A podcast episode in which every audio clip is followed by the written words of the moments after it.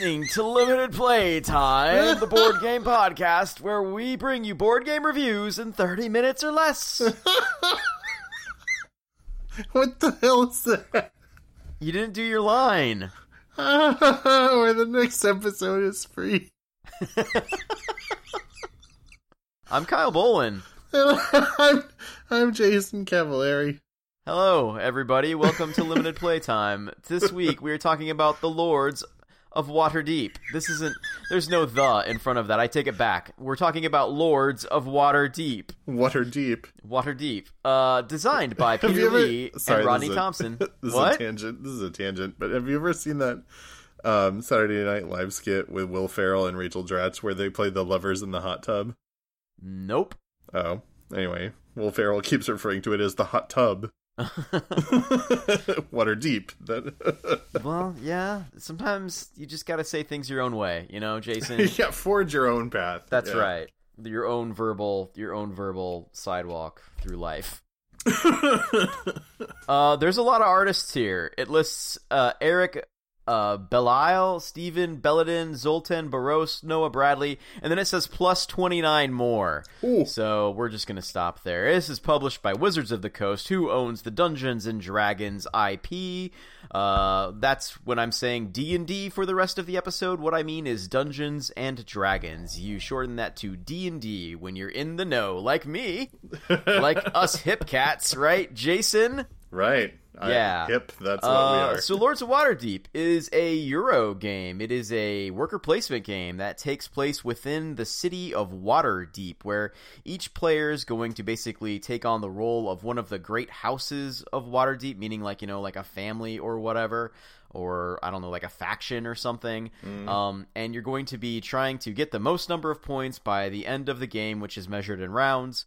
And you do that by using your little workers or whatever agents, I think they're called, yeah, uh, and and putting them in different locations of Waterdeep to get you resources that you can then use to complete quests, which then reward you with victory points as well as certain other things like more resources or cards or what have you. Right. Um, so this is a game that I've had for quite a while. It came out in 2012. I feel like I've had it since around then.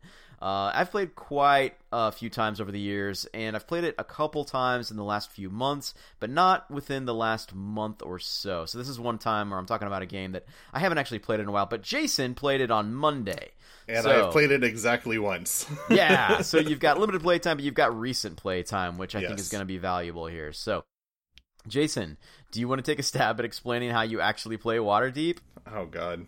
I mean, basically, it's a worker placement game. Mm-hmm. Um, so you have a bunch of like agents from your your house, and then you take turns placing them on buildings that do various things.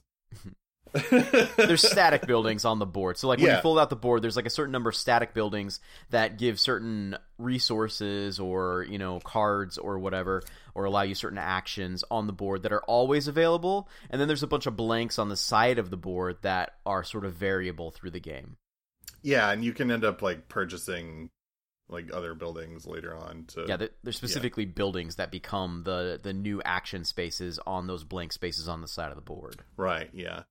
Um, and basically, what you're doing with these workers is you're just trying to fulfill fulfill quests uh, because that's sort of the as Kyle said, sort of the main thrust of the game is like that's how you get points basically. Yeah. So what does a quest look like in this game? Um. Well, it can be all. They're all kinds of stuff. Um. Well, there's like different categories. There's like four or five Yeah. or six different categories. Yeah, and know. the the categories like give you an indication of like what kind of agents would be more successful at that hmm particular thing so that the agents have like have uh, like almost like class specs kind of like you can be more like arcane or you can be more warrior like or Are you talking like about the the houses? Are you talking about the yeah oh sorry yeah your, your individual house Yeah, so when you pick Yeah. your role, your house, uh, you will get basically when you get a card that says like you know you are the you know house of I don't know, Winterfell or whatever. That's not in the game.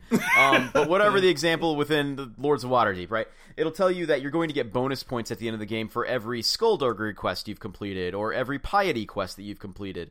Um, and quests are just basically categorized in, in several different ways. And two of those things for most of the houses are going to give you a bonus. And then there's one other house that does something else. I can't remember what, but um, that's basically like nine times out of ten that's what you're going to be doing uh, throughout the game is trying to basically focus a little bit heavier on a couple of the specific types of quests because you're going to get some bonus points at the end just based on who you are.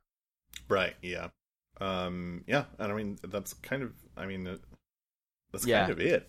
well, co- completing a quest. I wanted to talk about completing a Oh, quest completing because, like, quest, in, yeah. in certain games, like you know, completing a quest means like you know going to this location and doing this thing, right? But in this quest or in this game, when we do a quest, what we're doing is we're basically just fulfilling a certain number of resources listed on that quest. Oh, so it's going to say like you know you need two priests and you need three warriors and you know like four gold in order to complete this quest. And so if you have those resources on your turn, you can just say I'm going to fulfill this quest, and you turn in those resources, and then you get whatever rewards are listed at the bottom of the card, which can be like you know 15 victory points, and then also hey, you're also going to get you know a a magic man, whatever they call them, wizards or whatever. It's one of the resources, A right? Like there's man. well, they've got a bunch of like different colored cubes, and each one of those is a type of like you know like class in in D- Dungeons and Dragons. So you've got warriors, and you've got rogues, and you've got priests, and probably wizards, I guess. Um, so you know you're going to get those things as rewards sometimes at the end of the quest. Sometimes you might get money. Sometimes you might just get like a card, and sometimes it's just victory points.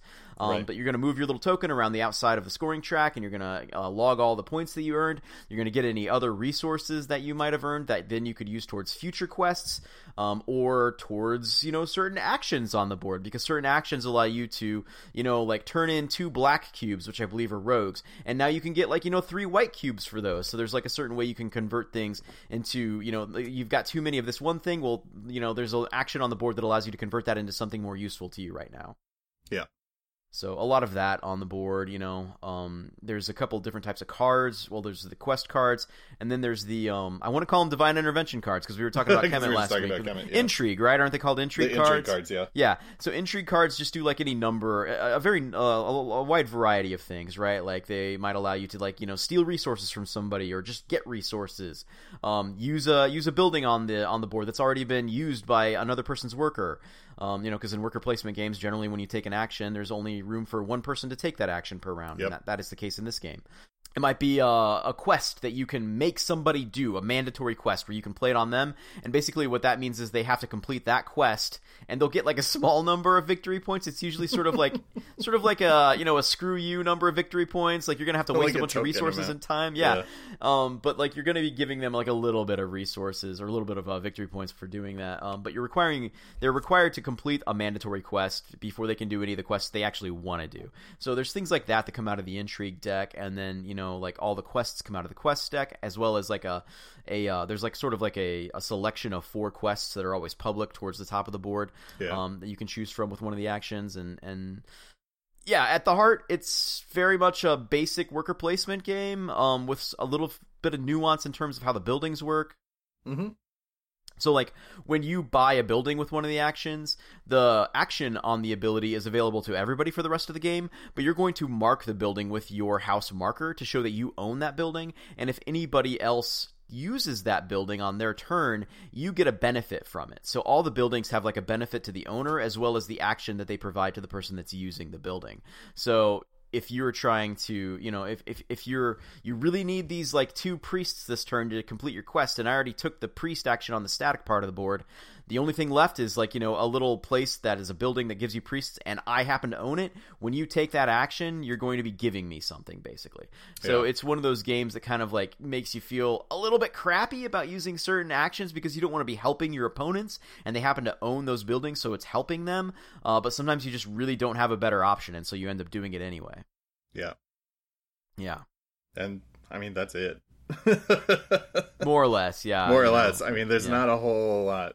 Like it. it's it's a game that like as it moves on uh y- everybody gets like an extra action halfway through the game. Um, so unlike Agricola, where you've got to work to get your additional uh, workers, you know, and and and basically Yeah. like more actions per round, everybody just just, gets them. Yeah, like on the fifth round or whatever, like they Yeah. just come out and you get them. And then there happens to be there's a couple of buildings that allow you to basically get like you know an extra action as well, which um you know that's another thing. But like there's there's a lot of there's a lot of options within the game in terms of like Oh, different sure. buildings that come out and different ways that so you know it's not going to feel like the exact same set of options every time you play this game um compared to something like agricola where it's the same number same type the same exact options come out in terms of the uh you know the actions on the spaces uh it's just like in there there in agricola the order that they are, they come out in is different um in this game you're going to see like a variation in what is available from game to game Yeah.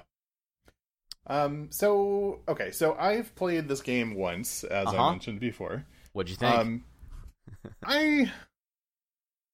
I can see this game being something I might enjoy playing for, like maybe ten or fewer times, uh-huh and then ha- it getting just really boring. yeah Yeah, for a couple of reasons. One is well, I, I feel like if somebody were going to get me like into this game and they sold it as like a game that's set in the world of D&D, I'd be like, "Yes, I'm all about that." uh-huh And then you play it and it's like, "Wow, this theme is pasted on." Yeah. there is nothing adventury about it. But you're completing a piety quest, Jason. It's whatever, complete a quest. It's not it's not You- like you went and slayed a dragon or something. And You there was an led the priests. battle. You led the priests to the card, and they said a prayer. I yeah, it's stuff like that, and it's like it's just not that exciting. Now that said, like it could at least be a decent Euro game, um, and I think it, it is, Is a it? decent Euro game for Okay. a little while. but um, it's kind of I don't want to say s- simple, but I actually I actually maybe I do want to say that I feel like it is kind of simple. Mm-hmm. Um, you know, it's really easy to learn. Um, Yeah. and there there are choices to be made, but I particularly didn't think that any of the choices to be made were really hard decisions. Mm-hmm.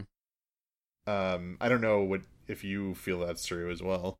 Yeah, it's uh, it definitely feels like one of those sort of gateway Euro worker placement games to me.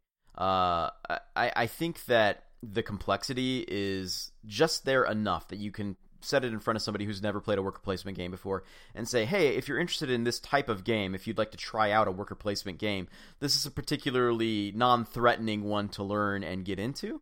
Yeah, And I feel like that maybe is the best use case for Lords of Waterdeep is is introducing somebody to the worker placement, you know, Euro, you know, sub sub genre or whatever of Euro games. yeah, Uh and because like you said, like there's just not there's not a terrible amount of depth and um you know, like I said, there's a lot of different variation in what happens in a game of Lords of Waterdeep because of the different actions that come out through the buildings that Yeah. become available. yeah. But I always feel like whenever I'm playing the game that you know the choices that I'm making are often dictated by the cards that I get uh, for quests, right? right. And and that's a little bit randomized, right? I mean, Yeah, the I mean, buildings are too, but and it's also like the the vehicle through which you get most of your points, so it's kind Yeah. of necessary feels- that you do that. For a Euro game, it feels like I'm being railroaded down a certain path a little bit more than I am in certain other rail, in, in certain other Euro games, especially worker placement games, right? So like mm-hmm. when we were talking about Agricola or A Feast for Odin, which are worker placement games, I'm deciding where I want to try to earn my points, right? I'm saying I want to go whaling as, you know, this Feast for Odin, or I want to go, you know, like I want to just basically acquire goods and then like upgrade them, upgrade them, upgrade them, and then I want to go take Greenland, Greenland, right? Right. Or in Agricola, I'm saying I'm going to go real heavy into vegetables this game, and I'm only going to get the bare minimum amount of animals just to make sure I don't get negative points, right? Mm-hmm. And so, like, there's certain choices that I'm making when I play those games, whereas when I'm playing Lords of Waterdeep, I'm already looking for two types of quests from the beginning because of who I randomly got in terms of my house. Mm-hmm. And then I'm really just dealing with whatever quests happen to fit that the best throughout Right. the game Yeah. and and then i'm just basically trying to fulfill the workers that are required or you know the resources that are required to complete those quests and Right, so yeah. for a euro game for a worker placement euro game i feel like this game is railroading me on my choices a little bit more if not a lot more than certain Yeah. other alternatives within the genre. Yeah, no, I think that's that's really accurate. I think you put that a good way. It's like Mhm. I I don't think I've played a Euro game where I felt like the game was pushing me in a specific direction.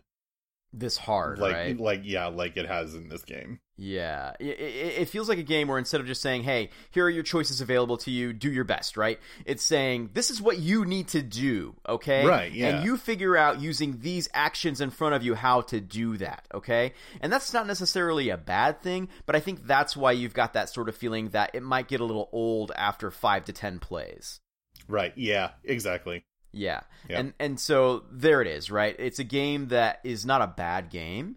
It's probably a good game to just introduce somebody to the uh the the mechanic of you know action selection or worker placement. Mhm. Um but it's probably going to be a game that is going to be a stepping stone to other games that offer a broader selection of sort of strategies, right? Right. Um, so this is very much a gateway game, both in the complexity of it that allows you to teach and learn the game uh, quickly and and introduce these mechanics to somebody in a way that is clear and makes sense, but also in the sense that you're probably going to want to leave it behind before too long. yeah. So yeah. you got to make a choice there about whether or not you're, you know, you you want a stepping stone game to get up into you know more complicated things in terms of strategy and depth. Mhm. Um, if that's the case, then and if you can find like a copy of Lords of Waterdeep particularly cheap, or you know go play it a few times at a local game shop, then you know this game has some value.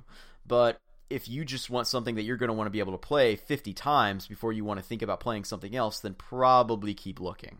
Yeah. Now, I that said, there are a couple of things about the game that I actually thought were kind of cool. Uh huh. Was the Um, insert one of them? no, that's not what I was thinking of. But Oh, go on. um, one of them was uh, my. I found this mildly interesting. Was the thing that you were mentioning about like when you actually when you build a building, you claim it, and if somebody else uses it, you get like a small bonus. Yeah. I liked that. I thought it was like Yeah. a good way of um, incentivizing people to uh, to build things and then disincentivizing people to actually use those Right. besides you. It's one of those nice little that. mechanics that creates a little bit of like anxiety or a little bit of like antipathy in a game, Yeah, you know, yeah. with your within your opponents, Yeah. which is always fun. Uh, and the other thing I liked was sort of in the same vein was, was the intrigue cards. I thought those were kind Mm-hmm. of fun. yeah, I guess those can add a little bit more variety, but again, it's sort of random. So, like you know, in a, in a Euro game, randomness is usually something that is tried to be kept to a minimum, and Mhm. in this particular game, there's uh, quite a bit more of it than a typical Euro. Yeah, I Um, mean, I so- think the thing they're that I liked it is that I liked about it is that um, like typically in a Euro game, you're not going to have like a lot of direct confrontation, and the intrigue cards were. I mean, not exactly direct, but they were more of a way that you could screw with the other players. Some of them are pretty normal. direct. Like there's there's straight up like you know take somebody's rogues or something like that. oh yeah, I know, mean like they're they're cards, kind of all over the place, but um, Yeah, they are. So I mean, like, th- there's a lot of like interesting, fun things that come out of those intrigue cards. But again, like, it's it's one more random element in a game in, in a game that exists in a genre that is typically known for you know like reducing randomness to a minimum, Right, if not like completely eliminating it. yeah, Um, so it, it's a little bit of a weird disconnect between the type of game that it is and the way that it plays. But again, I still think it's fun. Um, if somebody really wanted to play Lords of Waterdeep when they came to my house, I, I wouldn't be against it. It's not going to be the first thing that I choose to take off the shelf and, and set up for somebody, but I, Yeah. you know, I always have a decent time when I'm playing it. Mhm. So, you know, I think it's a good game. It's just not a great game. yeah.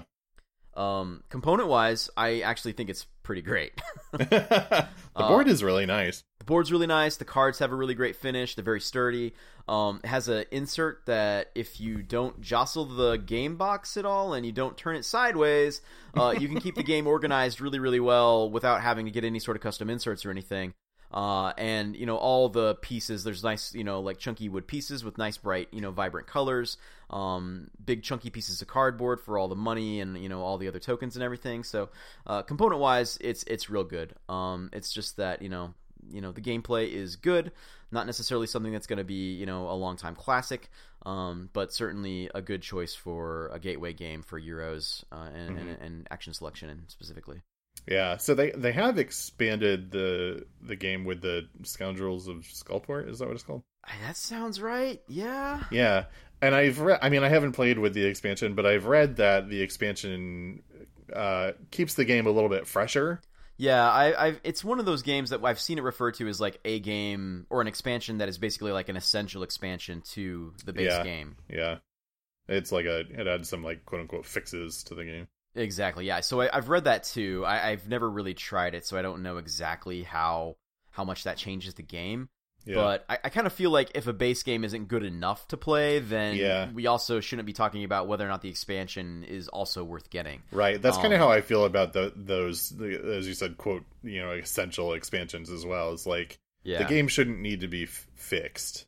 Right, right, right. You know, when we talked about Zaya, uh, I wanted to wait until we had the expansion, but it was only because I wanted to be able to talk about how much value that added to the base game because we'd already played the base game and I already Yeah. wanted to talk about it.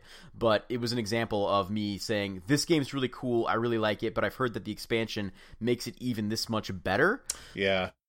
Yeah, So that's I- the I thing. feel Like, like- Zaya on its own, I think was fine. It was a fun game. Right. Yeah. Yeah. Um, and, and I think this game is fine for what it is as long as you're not expecting more than what we've described. Uh, and then if you want to make it deeper and better, maybe that expansion helps you with that, but we can't speak to that because we haven't played it. So, Right, yeah. but that is what we have heard. So Uh, how much does this game real retail for? let's see. Uh, it's shown up on Amazon as 35 bucks. MSRP is 50. I uh I feel like thir- 35 is fair.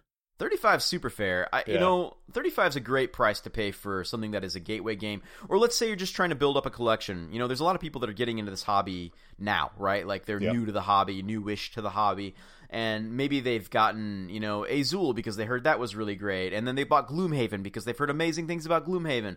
Well, maybe they're looking for something that's a little bit easier and and, and faster to play and happens to have that action selection mechanic, worker placement mechanic that, you know, they've heard about before and you know they don't want to spend 60 70 bucks on agricola well hey maybe this is a good place for them to start right Yeah.